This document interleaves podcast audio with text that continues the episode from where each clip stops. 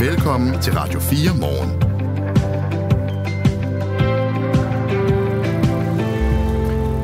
I fremtiden kan ældre over 60 selv vælge, om de vil genopleves af et sundhedspersonale, hvis de får et hjertestop.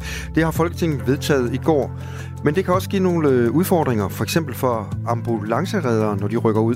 Det taler vi med Thomas Brygger om. Han er sektorformand i FORA Teknik Service og altså selv tidligere ambulanceredder. Og det gør vi, når klokken den bliver lidt over halv otte. Der er nogen, der synes, at en præst skal være en mand. Og dermed stempler vi ind i en debat i Folkekirken, hvor en minoritet synes, at det er for galt, at man afskaffer en bestemmelse, hvor et menighedsråd kan få lov selv at bestemme, om de vil slå en stilling op igen, hvis nu der kun er kvinder, der søger den. Fordi det at mene, at en præsteembede skal besættes af en mand, det er ikke bare øh, sådan et gammeldags syn på køn på arbejdsmarkedet. Det er i virkeligheden et teologisk standpunkt, altså nærmest en trosretning. Det er i hvert fald øh, det tankesæt, der ligger bag et øh, brev, som er blevet sendt til Kirkeministeriet. Og den her lidt knudrede, sådan øh, byråkratiske øh, regeldebat, den har jo altså også rødder i noget, der er meget moderne, nemlig ligestilling. Vi har to præster med om, hvad bliver det, 40 minutter? Ja, sådan cirka. Kvart i otte. Øh, Vi har også Jens Rode med, han er formand for Dommerforeningen om cirka et kvarter, i forhold til, hvad gør man egentlig med en klub, når præsidenten går ud og knaller en dommer ned, som det skete i Tyrkiet her i weekenden. Den går fodboldverdenen rundt, den historie i øjeblikket. Er der andet, vi skal reklamere om for? Jeg tror bare, vi skal... Ja, PostNord øh, har, Nå. har, Post, har PostNord ringet. Vi har, Nej, det har de ikke. Vi har- PostNord har ikke ringet. vi har ringet en milliard gange til PostNord. De er også travlt med at bringe breve ud til 20 kroner stykket. Ja, og det stiger til 25 kroner efter nytår, og der bliver alle frimærkerne, som er solgt indtil nu, ugyldige i forhold til indlandspost. Det er en meget interessant debat, hvordan man er nået frem til den beslutning. Det er derfor, vi ringer og ringer PostNord. Hvis I hører det her, tag den lige. Vi vil så gerne tale mere, inden klokken slår 9. Det her er Radio 4 morgen. Godmorgen. Godmorgen. Det her er Radio 4 morgen. Alt for mange unge under 18 spiller om penge online, selvom det er forbudt.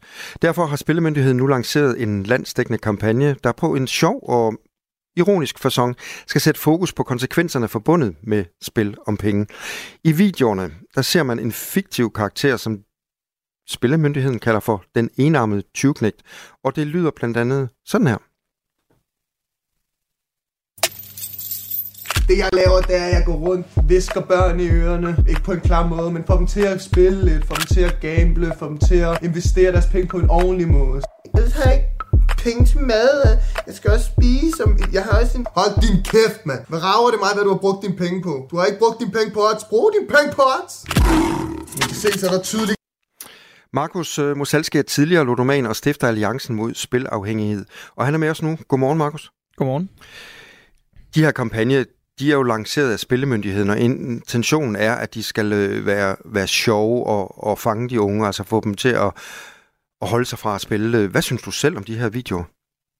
Jamen, jeg kan starte på sådan helt øh, personlig plan, så synes jeg jo faktisk, at de er ret sjove. Ja. Øh, og jeg synes jo egentlig også, at det er, det er meget klædeligt, at der kommer sådan en kampagne, for vi oplever enormt store problemer øh, blandt især unge og ludomani. Så jeg synes jo, det er et fokus, der er vigtigt, øh, og det er jeg jo selvfølgelig meget glad for, at, at øh, Spilmyndigheden øh, har valgt at, at, at lægge fokus på, som sagt. Men vi har jo tidligere på morgenen hørt øh, din stemme. Du, du var med øh, i nogle små klip, da vi talte med direktøren for, for Spillemyndigheden. Øh, du ser også et problem med de her videoer, at øh, de måske rammer for en, på en forkert måde, fordi de er for sjove eller ironiske. Vil du prøve at uddybe det? Ja, det vil jeg godt. Altså, jeg vil starte med at sige, at det, jeg har det enormt ambivalent ved det hele, øh, fordi at, at jeg kan egentlig både se de gode ting, og, og måske de, de mindre gode ting ved den her kampagne. Der bliver det selvfølgelig ikke nemmere, at jeg ikke er, ikke er rum med Anders Storff, når, når vi taler om det, for så tror jeg, at min holdning var lidt tydeligere. Øh, men hvis jeg skal prøve at, at fremlægge, hvad jeg kan blive lidt bekymret for, og jeg understreger lidt bekymret, fordi at, øh, jeg hører jo også her til morgen, at man netop har spurgt målgruppen, og det øh, gør mig så lidt mindre bekymret. Øh, men det, jeg er lidt bekymret for, det er jo, at vi har jo førhen set, at lige præcis den her form for ironi, øh, og så nærmest lidt nederen type, rent faktisk har en ret god gang på internettet, på den dårlige måde. Altså, der er jo eksempler på danske influencer, som har promoveret gambling. Øh, jeg vil ikke sige, at de en til en minder om ham her. Han er vist en noget overdrevet og karikeret version øh, af det. Øh, men de mind- han minder mig bare en faktisk om dem. Og de har altså succes med at promovere gambling for deres mange unge følgere øh, på, på platforme som Twitch og YouTube. Øhm, og der er det ikke blevet taget ned som nogen, der er særlig øh, kikset eller nederen af de unge mennesker. Og det kan jeg selvfølgelig godt være nervøs for, at det også bliver sagen med ham her. Og han i virkeligheden bare kommer til at generere en masse kliks og likes, øh, og ikke så meget øh, alvor, øh, fordi det er det, det er. Det er jo alvorligt. Øh, men jeg understreger igen, jeg synes, det er vigtigt, der er fokus på det her. Øh, jeg, jeg havde nok valgt en anden tilgang, men det betyder mm. jo ikke, at jeg synes, at, øh, at kampagnen som sådan er dårlig. Markus Masalski, øh, prøv lidt med her, fordi altså, som sagt talte vi med øh, Anders Dorf, der er direktør i Spillemyndigheden, øh, lige før nyhederne. Og her i det klip, du skal høre nu, der forsvarer han så valget af humor. Ja, vi prøver at få de unge som virksomhed øh, ved, ved en lidt skæv og en kantet øh, øh, tilgang, og det, det håber vi lykkes. Og jeg synes allerede nu, at øh, den omtale, der har været af kampagnen, har vist, at, at den hjælper til, at vi kommer bredt ud. Og der kommer lige et klip mere, hvor Anders Dorf, øh, der altså er direktør i Spillemyndigheden, han øh, uddyber det her med humoren. Altså, vi har testet den på målgruppen, og de kan godt tyde den, de kan godt øh, kode den af øh, og se øh, ironien inden, så jeg, jeg, tror, jeg tror, vi rammer.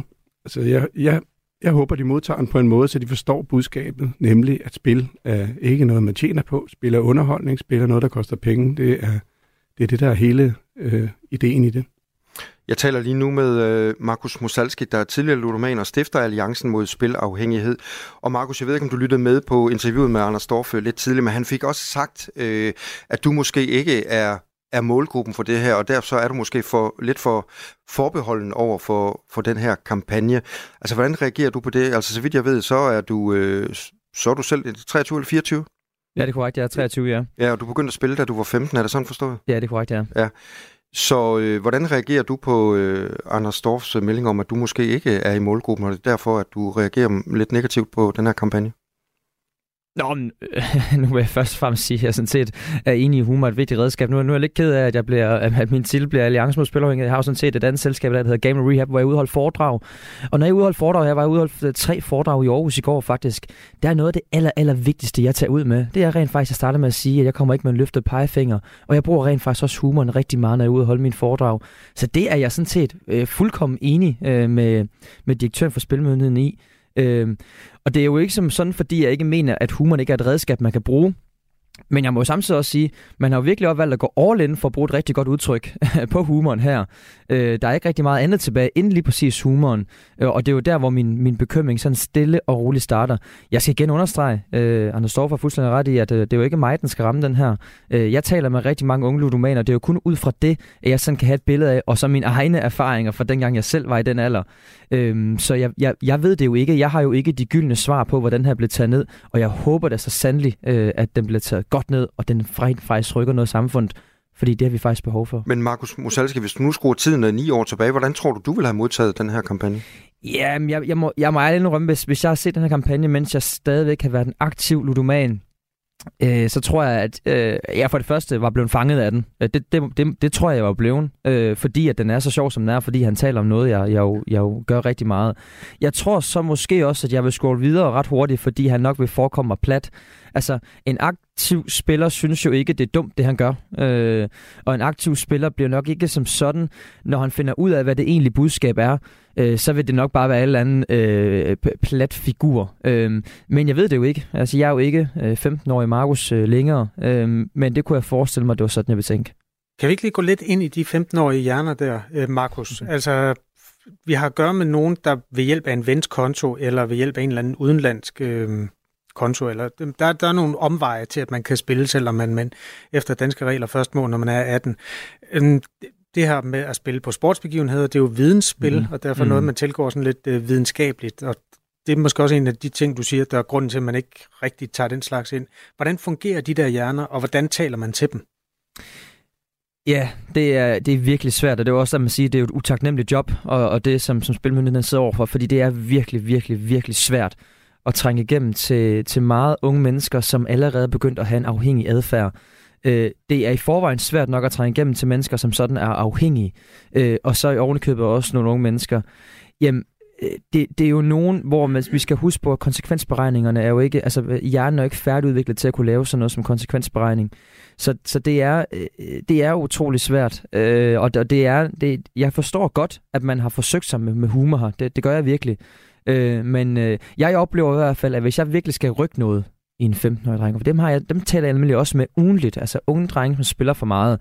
Så skal jeg altså ramme dem på nogle andre ting, også end bare humor. Og hvad, blandt- hvad er det for eksempel? Jeg bruger jo rigtig tit mig selv. Jeg bruger tit min egen historie om, hvor galt det gik. Altså i en alder af 18 år, der havde jeg spillet så meget, jeg var nødt til at gå i behandling for ludomani. Jeg var rent faktisk en del af den statistik, hvor 42 procent har overvejet at tage deres eget liv. Så voldsomt var det. Og når jeg begynder at forklare de historier for, for, en, for en ung fyr, øh, så er det der, hvor jeg ofte ser, at så er det altså der, hvor at, øh, et øjenbryn bliver løftet, og han sidder og tænker, wow mand, sådan skal jeg bare igen. Øh, og og det, er jo, det er jo sådan nogle ting, jeg godt kunne savne. Især fordi, i dag er der jo en masse åbenmundede ludomaner. Det er jo langt fra kun mig. Øh, jeg ved, jeg havde faktisk også fat i en tidligere, som desværre blev syg, ikke, som også var inde og fortælle omkring, altså øh, Nikolaj, som også var ude og fortælle omkring hans foredrag. Der er rigtig, rigtig, rigtig mange andre, der taler om det her. Så, så de er derude, derfor glæder det mig også, da jeg hørte tidligere, Anders Storff på morgen, der sagde han jo rent faktisk, at, at det kunne jo godt være en anden gang, at man tog fat i sådan nogen som os. Øh, fordi det har jeg da i hvert fald set, øh, når jeg er ude og holde foredrag sådan, jeg får besked af min indbakke, at det er faktisk noget, der, der, gør, ind, der gør indtryk på de unge mennesker. Øh, hvis jeg lige må runde af, så fik jeg faktisk en besked i går øh, for en, der sagde, at øh, jamen, han har jo lige fyldt 18 år. Han har faktisk bestemt sig for, at efter han har fulgt mig på, på TikTok, og han har fulgt mig på Twitter og på Instagram, øh, han har set, hvor galt det går. Nu har han faktisk bestemt sig for, han, vil, han har egentlig planlagt, at han vil starte med Otse, men det vil han ikke gøre alligevel. Og det er langt fra første gang, jeg får den slags beskeder. Og det synes jeg jo i virkeligheden, det er jo der, hvor vi virkelig har, har fat i noget, hvis vi kan rykke, øh, hvis vi kan rykke de tanker. Markus Musalki, tidligere ludoman. Tusind tak, fordi du var med her til morgen og hjalp os med at få et øh, indblik i, hvad der rent faktisk sker i hovederne på de her unge mennesker, som øh, forlader sig til, til spil om penge. Selv tak. Radio 4. Ikke så forudsigeligt.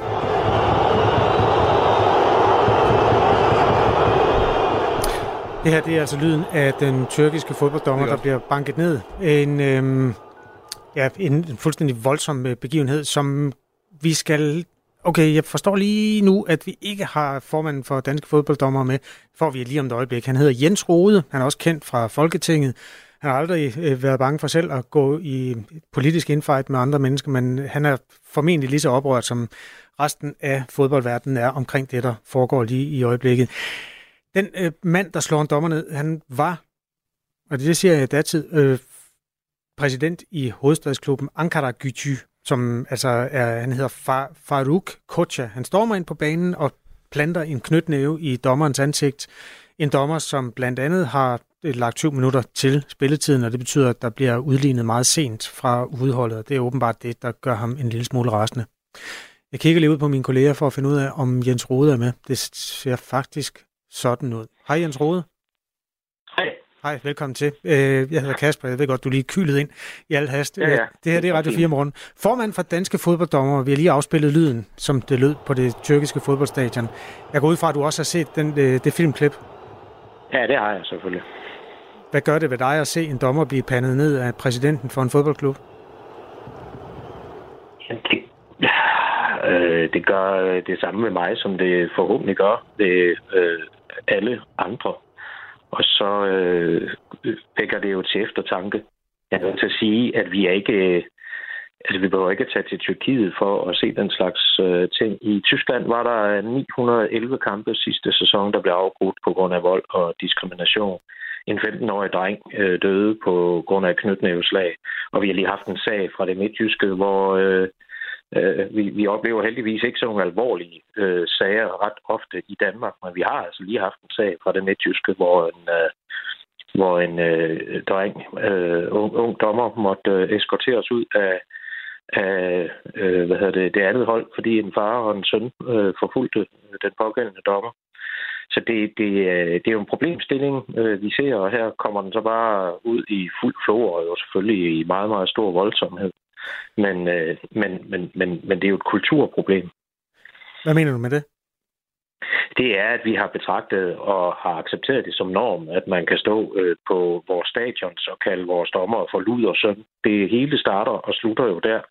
Øh, det er, at man har øh, ret til at øh, udsætte øh, dommerne for øh, noget, man aldrig nogensinde vil udsætte andre øh, mennesker for, eller nogen, som du normalt står overfor i, øh, øh, hvad hedder det, i, i, i den almindelige hverdag. Mm. Øh, det, det, det, det er en accepteret norm. Man siger, at det er en del af spillet, men det skal vi nok uh, til at diskutere, hvis ikke vi vil have uh, nogle tilstande, som vi ser andre steder i Europa, bare lige syd for os i Tyskland. Nu er der jo nok en form for momentum i forhold til den diskussion, når sådan noget her går verden rundt. Og der er jo en meget spændende fase, hvor man skal finde ud af, hvordan man straffer sådan noget her. Det kan jo også være noget, der er med til at sende et signal, der går verden rundt. Altså den tyrkiske øh, mand her, præsidenten for fodboldklubben i Ankara, han er trådt tilbage fra sit embede. Han er, så vidt jeg forstår, også øh, varetægtsfængslet. Og så, så der er jo en, et retsligt efterspil. Men hvordan synes du, man skal straffe en klub, når sådan noget sker? Og jeg synes altid, det er vanskeligt øh, at tage diskussionen om straf af klubben, fordi vi jo normalt i et retssamfund, så straffer man jo individuelt øh, og, øh, og ikke kollektivt. Og jeg øh, bryder mig faktisk ikke som øh, tidligere politiker øh, om, at man øh, straffer øh, kollektivt. Så jeg mener, at i første omgang, at man jo selvfølgelig klart skal ind og så have en, øh, en straf, der er øh, individuel, men vi bliver også nødt til at diskutere med vores klubber, hvad det er for en kultur, man knæsætter. Vi er også nødt til at have en diskussion med øh, tv-stationer og radiostationer om, hvordan de i tale sætter dommernes øh, præstationer på banen, hvor det jo meget ofte er øh, fuldstændig uden belæg i fodboldloven, at man bare sådan øh, kaster dommeren rundt i den kritik, man nu har på baggrund af synsninger. Mm. Og det kan, øh, jeg ved jo godt, at især vores elitdommer, der siger man, at de skal kunne tåle en del, og selvfølgelig skal man også kunne det. Og det er også meningen, at man skal kunne diskutere tingene. Men jeg kan bare henvise til, at hvis du går på de sociale medier og ser, hvilken behandling vores egen dommer Jakob Carlsen fik for den udvisning, han gav øh, Bjelland fra Lyngby her øh, den anden dag efter 28 sekunder. Ja, en pokalkamp i søndags. Ja, altså, øh, så, så øh, vi, vi har alle sammen et ansvar for, at det også er fedt at være dommer i fremtiden. Men Jens øh. Rode, undskyld, hvis jeg lige spurgte dig lidt tilbage, fordi nu, nu vil jeg nemlig gerne runde af med en eller anden form for, hvordan man skal tilgå den der klub. Nu siger du, du gerne vil have en dialog med klubberne. Den fineste repræsentant for en klub, det er jo præsidenten, og det er ham, der går ned og gokker dommeren øh, bevidstløs øh, på banen. Altså, er, er man ikke der, hvor hvis det her skal have nogen gennemslagskraft, så er man nødt til at rykke sådan en klub ud af ligaen, eller opløse den, eller, eller gøre et eller andet, som kan mærkes på andre end den pågældende mand? Øh, jo, jeg går også ud fra, at det tyrkiske fodboldforbund, der jo nu har øh, besluttet at udsætte alle kampe på ubestemt tid, at øh, i vil lave en, at, at der kommer en, en klubsanktion. Det gør der jo også i, i forskellige tilfælde. Jeg, øh, jeg, jeg har ikke de tyrkiske normer inde på livet, må jeg indrømme, og derfor kan jeg jo ikke sådan lige gå ind i, hvad øh, skal man så gøre i, i Tyrkiet.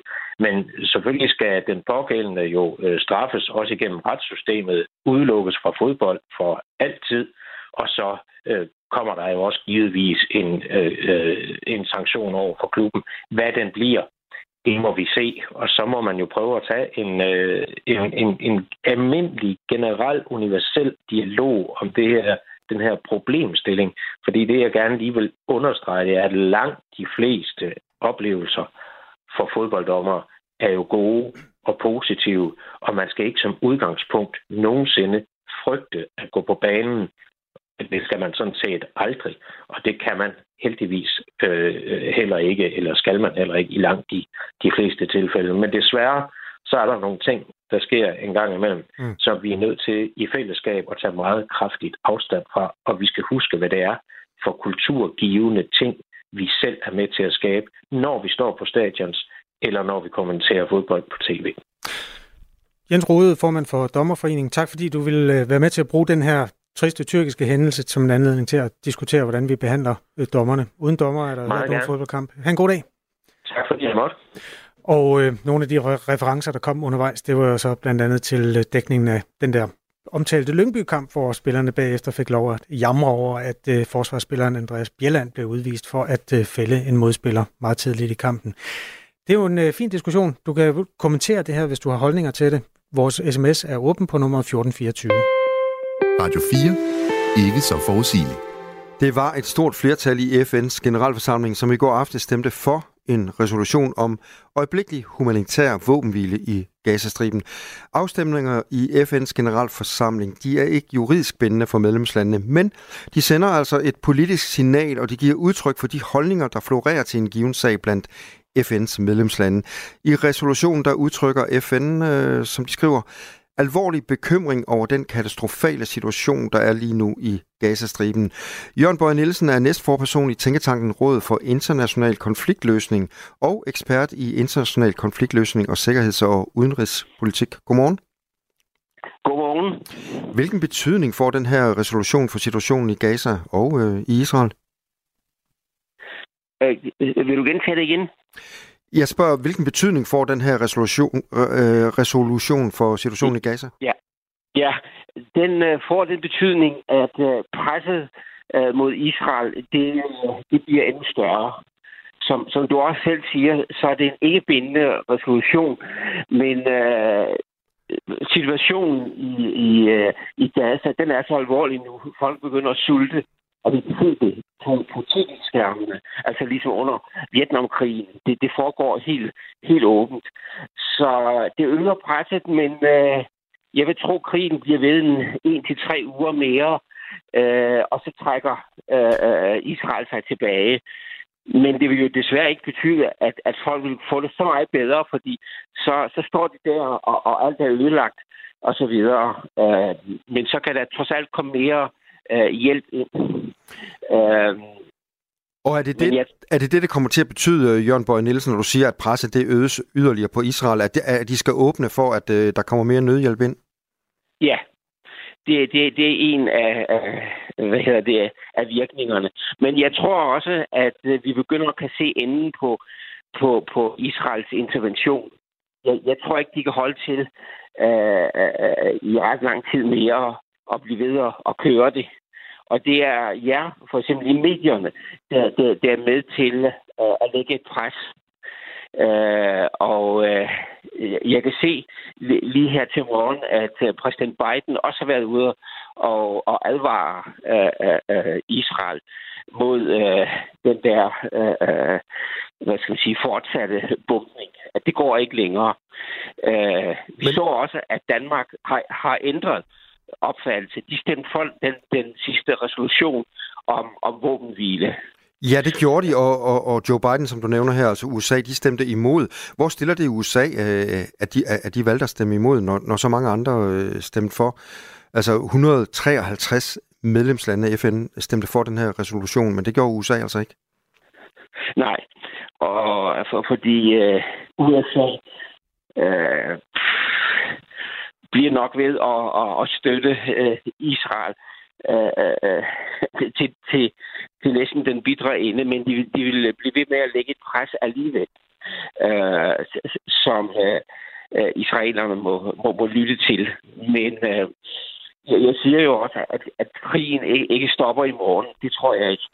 Men øh, jeg tror ikke, den, den bliver ved. Det Så hvornår tror du, vi ser en effekt af den her resolution, der blev vedtaget i aftes? Det tror jeg om, om, om et par uger. Øh, men men, men det, det er kun en tro. For, fordi i, i, i virkeligheden så, så ved vi meget lidt om, hvad, det, hvad der vil ske. Det, det er kun gætværk. Men, men der kan jo altså også ske det, at øh, Hezbollah for eksempel begynder at sende mange flere raketter øh, øh, fra Libanon noget, de, de sådan set ikke havde planlagt at gøre. Men, øh, men jeg tror, de billeder, der kommer frem, øh, vi kan også se det i, i, i, øh, i, i danske medier. Altså, man, man, man starter med, med situationen i, i, i Gaza. Det man gjort i, i flere dage. Øh, og i begyndelsen, der, øh, der viste man heller ikke demonstrationer. Øh, der er jo en gruppe af, af unge i Danmark, der faktisk demonstrerer hver dag de, de har besluttet, det er i hvert fald det, de har fortalt mig, øh, at, at holde en demonstration hver dag. Så, så, så der, der sker simpelthen øh, et pres fra, fra mange lande, og, og især fra området. Sådan sagde altså Jørgen Bøje Nielsen, der er næstforperson i Tænketanken Råd for International Konfliktløsning og ekspert i international konfliktløsning og sikkerheds- og udenrigspolitik. Tak fordi du var med her til morgen. Det er den 13. december. Vi har rullet tre timers nyhedsbånd ud, som vi gør alle hverdage mellem klokken 6 og klokken 9. Vi kalder det Radio 4 morgen. I dag befolket af Claus Andersen, Kasper Harbo og vores nyhedsvært Thomas Sand. Klokken er halv otte. Nu er der nyheder på Radio 4. FC Københavns kvalifikation til 8. delsfinalerne i Champions League er ikke blot en sportslig triumf for den danske mesterklub. Det er også et guldæg for Parken Sport og Entertainment, der er selskabet bag klubben. I en selskabsmeddelelse oplyser Parken Sport og Entertainment, at man hæver forventningerne til bundlinjen i årsregnskabet til et overskud før skat på 430 til 445 millioner kroner. Tidligere lød forventningen på et plus på mellem 350 og 375 millioner kroner. FC København sikrede sig avancement i den sportsligt prestigefyldte og økonomisk lukrative turnering med en 1-0 sejr på hjemmebane over Galatasaray i aftes. Dermed er den danske mesterklub sammen med storklubber som Real Madrid, Manchester City og Bayern München med i bowlen, når UEFA på mandag trækker lod til 8. delsfinalerne. Det israelske militær er begyndt at pumpe havvand ind i Hamas' tunnelsystem i Gaza, det skriver Wall Street Journal, som citerer unavgivende amerikanske embedsmænd. Embedsmændene siger, at det sandsynligvis vil tage ugevis at oversvømme tunnelerne. Også CNN skriver, at Israel har informeret USA om, at det forsigtigt tester oversvømmelser i nogle tunneler på begrænset basis, det har en amerikansk embedsmand oplyst CNN. Ifølge kilden er det endnu uvist, om oversvømmelserne vil have den effekt, som Israels militær håber på. Et børnehospital i den ukrainske hovedstad Kiev er i nat blevet ramt af vragrester fra ødelagte russiske missiler, det oplyser Kievs borgmester Vitali Klitschko. Også andre bygninger er ramt i angrebet, der er det andet rettet mod hovedstaden denne uge. Mindst 51 personer er kommet til skade, det oplyser militæradministrationen i byen.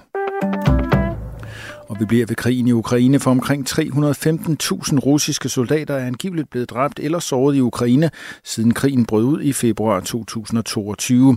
Det oplyser en unangiven kilde fra den amerikanske kongres, skriver nyhedsbruget AFP. Det russiske militær har derudover mistet næsten 2.200 ud af 3.500 af de kampvogne, det havde ved konfliktens begyndelse, oplyser kilden. Oplysningerne stammer fra amerikanske efterretningsoplysninger, der er blevet delt med kongressen. Dokumentet er dukket op efter, at Ukraines præsident Volodymyr Zelensky har været i USA for at efterspørge mere støtte fra amerikanske lovgivere, der i stigende grad forholder sig skeptisk til at støtte krigen i Ukraine. Frelsens her, Blå Kors, Røde Kors og Dansk Folkehjælp, sådan lyder rækken af julehjælpsorganisationer, der alle har oplevet en markant stigning i ansøgninger om julehjælp. Det viser en rundringning, Fagbladet 3F har lavet. Samlet set er mindst 100.000 ansøgninger om julehjælp landet hos landets største juleorganisationer i år. 2022 var ellers rekordår for ansøgninger til julehjælp, hvor mindst 87.000 ansøgninger nåede ud til organisationerne. Allerede dagene inden vi åbnede for ansøgningerne, kunne vi se en stigende aktivitet set på vores hjemmeside, men vi havde ikke forestillet os, at efterspørgselen ville blive så massiv, siger Morten Skov Mogensen, der er generalsekretær i Blå Kors, en af de organisationer, der hvert år uddeler julehjælp til landets fattige familier. Argentina vil devaluere landets valuta pesoen med over 50 procent i forhold til den amerikanske dollar. Det siger landets nye økonomiminister Luis Caputo. At devaluere en valuta betyder at nedskrive værdien af den over for andre landes valutaer. Det er et forsøg på at levere chokterapi til den argentinske økonomi, som befinder sig i den værste krise i årtier. Målet er simpelthen at undgå en katastrofe og få økonomien tilbage på sporet, siger økonomiministeren. Argentina har i øjeblikket en inflation, der nærmer sig 150 procent, mens omkring 40 procent af befolkningen lever i fattigdom. Over den sydligste del af landet overskyder først på dagen regn, slud eller sne flere steder. I resten af landet lokale snebyer, og i løbet af dagen også mulighed for lidt sol rundt omkring. Temperaturer fra 2 graders frost til 4 graders varme, lunest i den sydøstlige del af landet. Det her er Radio 4 morgen. Husk, at du kan sende os en sms på 1424. En præst skal være en mand, det kan være et øh, sådan arbejdsmarkedsmæssigt synspunkt, men det kan faktisk også være et teologisk synspunkt, altså en del af ens tro, en del af ens kristne opfattelse af, hvordan hele ens religion er funderet, hvis man læser Bibelen på den måde. Og det er der faktisk et mindretal i Folkekirken, der gør. Og de synes, det er en dårlig idé. Og det er altså et mindretal af præster, vel at mærke, som nu har skrevet til Kirkeministeriet. De synes, det er en dårlig idé, at man ændrer reglerne, så man ikke længere kan fravælge øh, kandidater på baggrund af deres køn, når et præsteembede skal besættes. Det er en regel, der bliver ændret fra nytår. To præster diskuterer, om det kan være rigtigt. Øh, en for og en imod, og det er om cirka 10 minutter her i Radio 4 morgen. Du kan skrive til os på 1424, hvis du har holdninger. For eksempel til det. Klokken er 5 minutter over halv 8. Radio 4. Ikke så forudsigeligt. Og her på Radio 4 Morgen er vi i dag gået ind i debatten om genoplivning. Et enigt folketing stemte i går ja til, at personer over 60 skal have lov til selv at vælge, om de vil genoplives af et sundhedspersonale, hvis de får hjertestop. Borgere over 60 kan altså fremover aktivt vælge genoplivning fra med deres mit-idé på sundhed.dk. Og en af dem, der har deltaget i debatten om genoplivning og retten til eget liv, er tidligere skuespiller Dick Kajsø, og han er kendt blandt andet fra krummefilmene. Han siger sådan her. Jeg, jeg har bestemt mig for, jeg aldrig vil have en tatovering. Men nu har jeg bestemt mig for, at på min postkasse, der skal stå ingen genoplivning, tak. Og Dick Kajsø, han vil ikke vækkes til live, hvis han øh, får et hjertestop. Og han mener også, at det er noget, man selv må vælge, så snart man fylder 18. Hvad er det for noget at regne? At, at, at liv skal være sådan, at, at, at, at nogen skal nu bestemme, om man må. Hvorfor man for eksempel ikke sige, som 26-årig, jeg vil ikke genoplives? Ikke? Hvorfor skal lovforslaget kun gå fra 60? Altså, mennesker er mennesker. Altså, når vi er 18 år, så er vi myndige. Så er vi lov til at bestemme. Nej, nej, der sidder nogen derinde. Erdogan Frederiksen, hun sidder og bestemmer. Nej, det må vi ikke, sådan skal det ikke være. Nej, alle skal have lov. Godt være, at nogen, der er under 18 år, men dem fra 18 år op, de skal have lov til at bestemme det, hvis der skal være noget, der hedder lov. Vi synes slet ikke, at, der, at, at det behøver at være der. De Kajsø, han er en kontroversiel stemme i den her debat, og han mener også, at der, det er mangel på respekt for livet og døden, når man vælger at øh, genopleve folk. Jeg går op i, hvordan jordens befolkning ekspanderer. Og når vi gør det der, vi har intet, ingen respekt for livet eller døden, når vi gør det. Ingen respekt for det. Og folk, de, de, øh, de ville leve anderledes tæt, hvis de vidste, at øh, der lå ikke alle de reservemuligheder. Så vi ville leve tæt. Det var vores reporter August Søgaard, der talte med Dick Kajsø. Og skuespilleren, han tørede ikke et sekund, da han øh, fik fra August Søgaard et noget kontroversielt spørgsmål. Så jeg er jo en mand på 26 år. Jeg vil egentlig gerne øh, overleve, øh, hvis nu jeg skulle få et, et umotiveret hjertestop. For eksempel, mens vi snakker. Det, det, det, det, er i orden, det er i orden, det er i orden. Det vil han på 60 år måske også. Ikke, men altså, det, det, det, altså, når du er død, så er du død. Der var ikke mere i den skuffe. Hvis nu, at jeg fik et hjertestop nu her, mens vi snakkede, ikke? vil du så hellere have, at der ikke var nogen af mine kollegaer, der kom ind og livede mig op? Også selvom jeg har sagt, det vil jeg faktisk rigtig gerne. Jamen, det, det, det, det, det du bestemmer. Altså, jeg, jeg, jeg vil helst have, at du er død, for du er død. Du godeste August, ham kan vi sgu ikke undvære. Ham kan vi absolut ikke undvære. og nogle af dem, der rent faktisk er sat i verden for at redde liv, ja, det er ambulanceredderne. Og for dem vil det i fremtiden være muligt at se, om en person ikke ønsker at blive genoplevet, hvis de får et hjertestop. Thomas øh, Brygger, han er sektorformand i FOA Teknik Service, og så er han faktisk også tidligere ambulanceredder. Godmorgen. Godmorgen. Hvad tænker ambulanceredderne om den her nye øh, mulighed for at sige nej til øh, genoplevning? Jeg tror først og fremmest, at de tænker, øh, hvordan i alverden skal vi kunne se på en person, der ligger øh, faldet om på gaden eller nede i, i motionscentret, om, øh, om de ønsker genoplevning eller ej. Det tror jeg bliver den allerstørste udfordring. Øh, det er jo sådan, at når vi kommer ud til nogen, der, der er faldet om i hjertestop, så går vi i gang med genoplevning, fordi hvert sekund det tæller. Øh, så hvordan man skal kunne få øh, oplysninger på en person, som ikke selv kan oplyse et CPR-nummer, det, det, det har jeg meget, meget svært ved at se for mig. Men det får I vel fra, øh, fra 112, når I bliver bedt om at, at, at rykke ud til den her person, som er, er faldet om med et hjertestop. Fordi den person har jo så aktivt øh, måske været inde og, og fravælge genoplevning.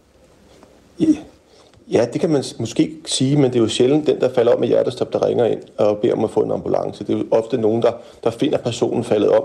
Øhm, og det er jo ikke nødvendigvis øh, sikkert, at de har mulighed for at finde et CPR-nummer på den person, der er faldet om. Så, så det, er jo, det, er jo, det er jo måske i nogle enkelte tilfælde kan det være muligt, men rigtig, rigtig ofte for folk, der er 60 år, så er det jo noget, noget der sker, når de er på arbejde, eller når de, når, når de er ude og dyrke motion eller laver andre ting, at de, de falder om og bliver dårlige. Så, så jeg synes, det, det, det, det, det er noget at bede vores ambulanceredder om at, at, at tage stilling til, fordi de vil i rigtig, rigtig stor grad have svært ved at, at, at undersøge, om det er en person, der ønsker genoplevning, eller ikke ønsker genoplevning. Så hvad er det for en situation, øh, du synes, det efterlader ambulanceredderne i? Jeg synes, det efterlader ambulanceredderne i en, en, en lidt mærkelig situation, fordi jeg kan godt forstå ideen om, at man skal have lov til selv at bestemme, om man vil genopleve eller ej. Men man skal også huske på, at når man ringer 112, så kommer der altså nogle, nogle professionelle mennesker ud, som har til formål at redde liv, øh, og de har altså ikke tid til at begynde at finde ud af, øh, om, om, om personen ønsker genoplevning eller ej. Så går man altså i gang med genoplevning, med mindre at oplysningerne er, er, er klart tilgængelige, og det vil de jo sjældent være, da det er ofte, at man ikke ved, hvem personen er, øh, man kommer ud til, fordi dem, der også kommer forbi og skal hjælpe med, med genoplevning, hjerteløber for eksempel, de har altså fokus på, på, på genoplevning og ikke at, at lede folk øh, lommer efter for at finde et, øh, et sygesikringskort. Ind til det her lovforslag, altså i går blev stemt igennem af et øh, enigt folketing, så var det kun muligt at fravælge et forsøg på genoplevning ved hjertestop for personer i et behandlings- eller sygdomsforløb, eller simpelthen ved at oprette et behandlingstestamente. Alle raske borgere vil som udgangspunkt blive forsøgt genoplevet, uanset alder.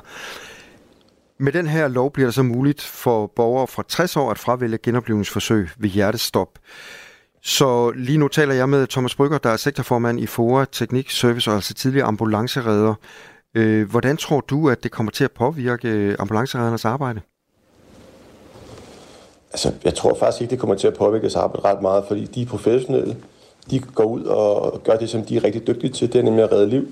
Øhm, og hvis der ikke er nogen øh, dokumentation her, lige sådan åbenlys for dem, at de ikke skal genopleve, så går de i gang med det. Øh, man kan heller ikke vurdere, om personen øh, har været, været udildt i 1, 2, 3, 4, 5 minutter, når man kommer frem. Det kommer også meget på, om der er startet, øh, startet genoplevning op på stedet. Så vil man altid fortsætte. Så kan det godt være, at man i, i, i processen finder ud af, at det her det er formålsløst. Der vil måske også ofte komme en læge ud, og så vil genoplevningen stoppe, men hvis, hvis man kan få livet folk, så får man altså, gør man altså, hvad man kan for at genopleve de personer, der falder om med hjertestop. Så... Øhm, og man bruger altså ikke unødig tid på at undersøge det. Thomas Brygger, om, øh, om to år så fylder jeg 60, og så det jeg hørte dig sige, hvis jeg går ind og siger nej til genoplevning, så risikerer jeg altså at blive det alligevel, fordi øh, I skal gøre jeres arbejde, og I skal gøre det hurtigt.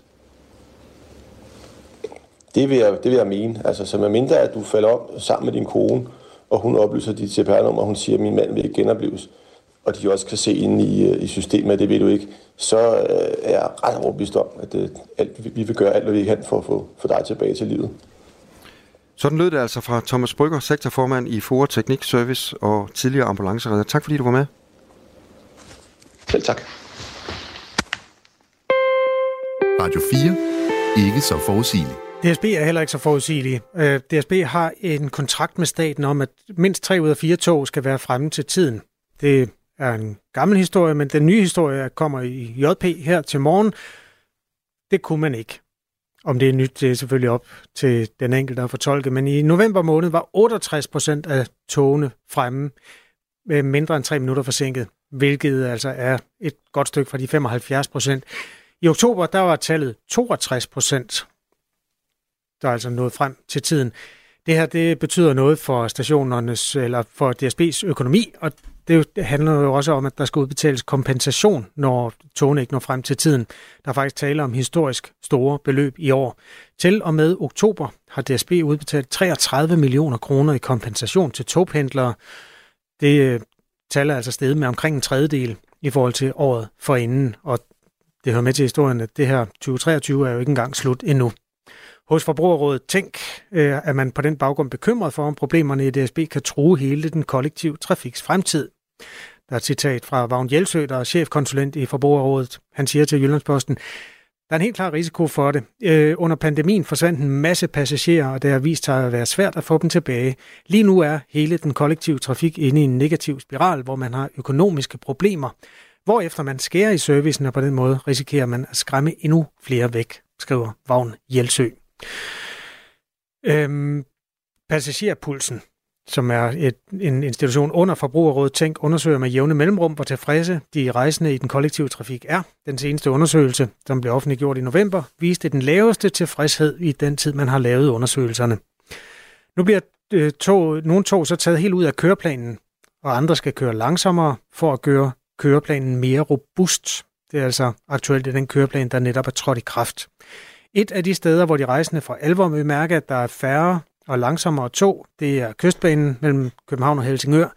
Her tager en rejse nu 55 minutter mellem de to stationer. Den har hidtil taget 46. Det skal ifølge DSB give mulighed for at komme til tiden. Dermed tager en rejse øh, altså nu 18 minutter længere, end den gjorde i 1967.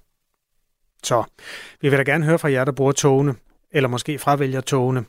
Det her det er en, en status på DSB's bestræbelser på at øh, kunne overholde køreplanen. Hvis du har lyst til at melde ind som pendler på, hvordan du oplever situationen lige nu, og om du fravælger toget, simpelthen på grund af de her forsinkelser, du må meget gerne skrive til os på nummer 1424. Vi hører selvfølgelig også gerne fra tilfredse pendlere, der elsker det tog, de sidder i hver eneste dag. Nummeret herinde, det er 1424.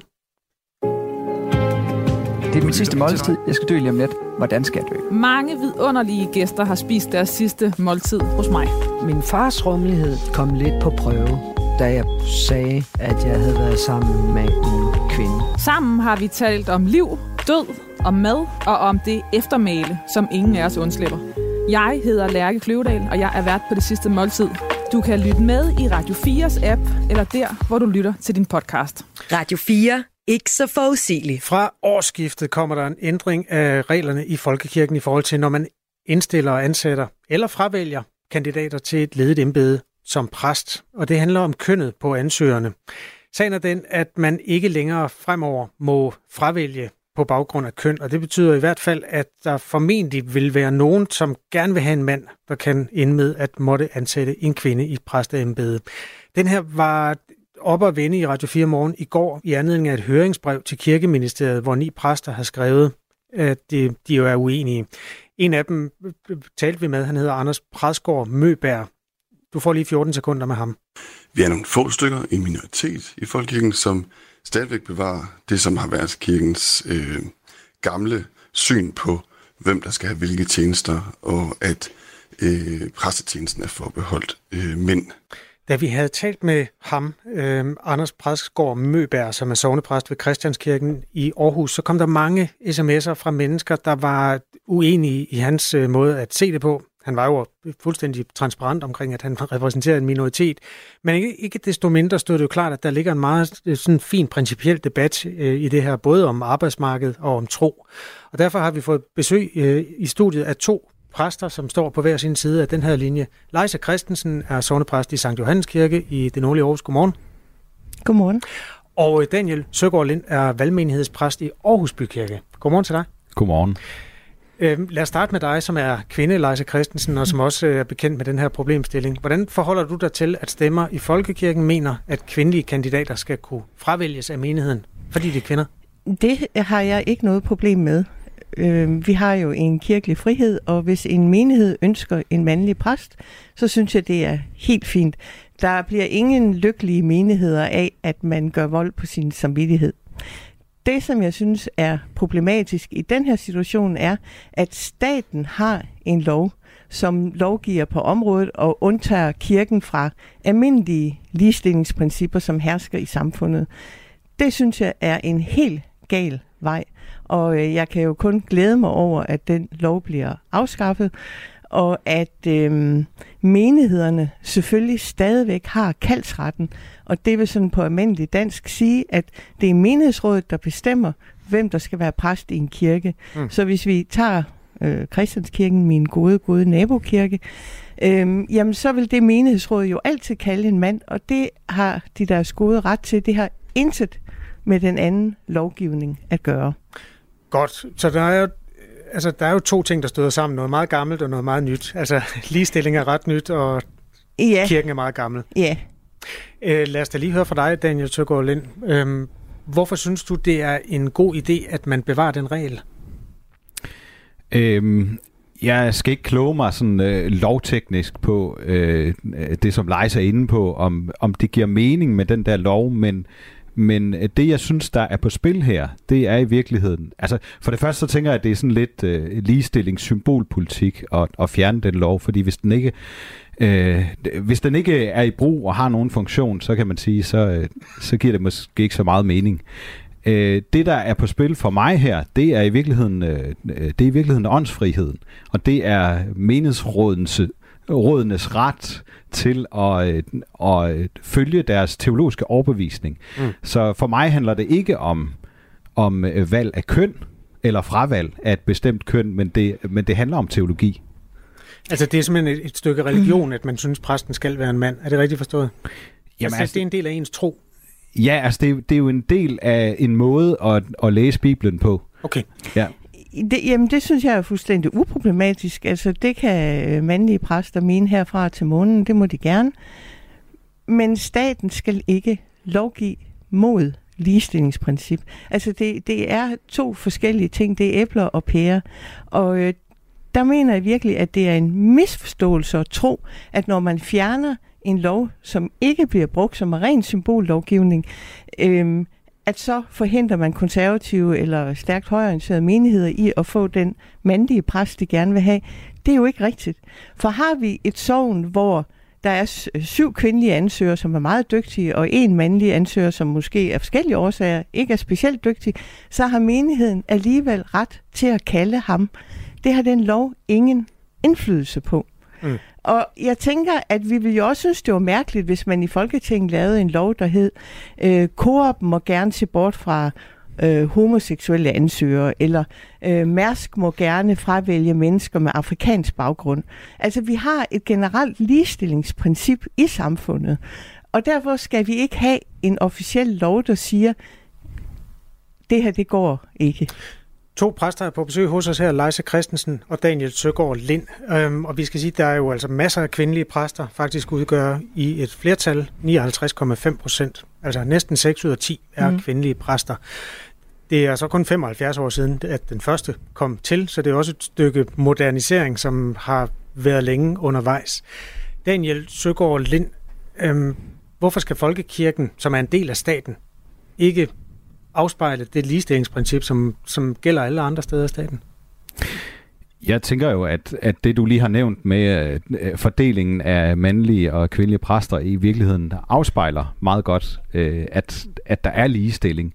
Det der er udfordringen, den største udfordring for mig at se i folkekirken, det er at, at beskytte de minoriteter og mindretal, der er, som, som jo ikke har fundet på en eller anden fix idé om, at, at det her det er en eller anden øh, ny, spændende teologisk holdning, som, som man går meget op i, men det er, det er noget, som, som er indlejret i det nye testamente. Det er en diskussion, der var på, øh, på øh, Paulus tid. Øh, så det er jo noget, der, der, der ligger langt tilbage, og som, som, som ligesom øh, det er i, i kirken på en eller anden måde, og det handler ikke om det handler ikke om at være imod ligestilling. Øh, det er jeg ikke. Øh, det handler ikke om at være imod øh, kvinder, det er jeg heller ikke øh, på nogen som helst måde. Jeg har, jeg har mange dygtige og, og kloge kollegaer i øh, domprostiet. Mm. Øh, Leis er en af dem. Øh, sikkert ja. meget dygtig og klogere end jeg er. Så, så det er ikke det, det handler om. Men det handler om åndsfriheden og, og øh, menighedsrådets øh, fortsatte ret til at at kalde den præst, øh, de ønsker. Men er det ikke også et spørgsmål, om om man læser Bibelens ord en til en? Fordi det kan man jo diskutere om kvinder skal tige i forsamlinger, og hvad der ellers står af sådan nogle ting. Altså, der, der er vel også ja. nogen... Det er vel et spørgsmål om, hvilke passager man vælger at øh, holde i live. Jo, men jeg synes jo, det er tankevækkende, at, at Jesus gør op med, med hans samtidsnormer på flere forskellige områder, og løfter børnene og kvinderne op som forbilleder for mændene. Og samtidig så udvælger han 12 disciple, som, øh, som vi også kender som, som øh, apostle. Ja. Øh, hvorfor, er, hvorfor er ingen af dem en kvinde, selvom der er opstandelsesvidner? Kvinderne er opstandelsesvidner, og, og de har fremtrædende roller i de, de første kristne menigheder. Øh, det, det synes jeg jo for mig, det, det er for mig at se et, et paradoks og en spænding, som ligger øh, i det nye testamente. Det her det handler både om arbejdsmarkedet, og nu går vi ned i Bibelen. Det er livsfarligt mm. at gøre det klokken 5 minutter i 8, så det, vi må gøre det simpelt for dem, der ikke har læst den. Øh, Leise? Ja, men der vil jeg sige, at igen, det har ingenting med hinanden at gøre det her. Vi taler om en lovgivning i den danske stat, der siger, at en stor organisation, der er støttet af staten, nævnt i grundloven, at den skal være undtaget fra ligestillingsprincipper. Det er jeg simpelthen glad for, at den øh, lov er væk, og farvel og tak. Det andet, det er jo menighederne, der bestemmer det. Det er jo menighedsrådet, der bestemmer.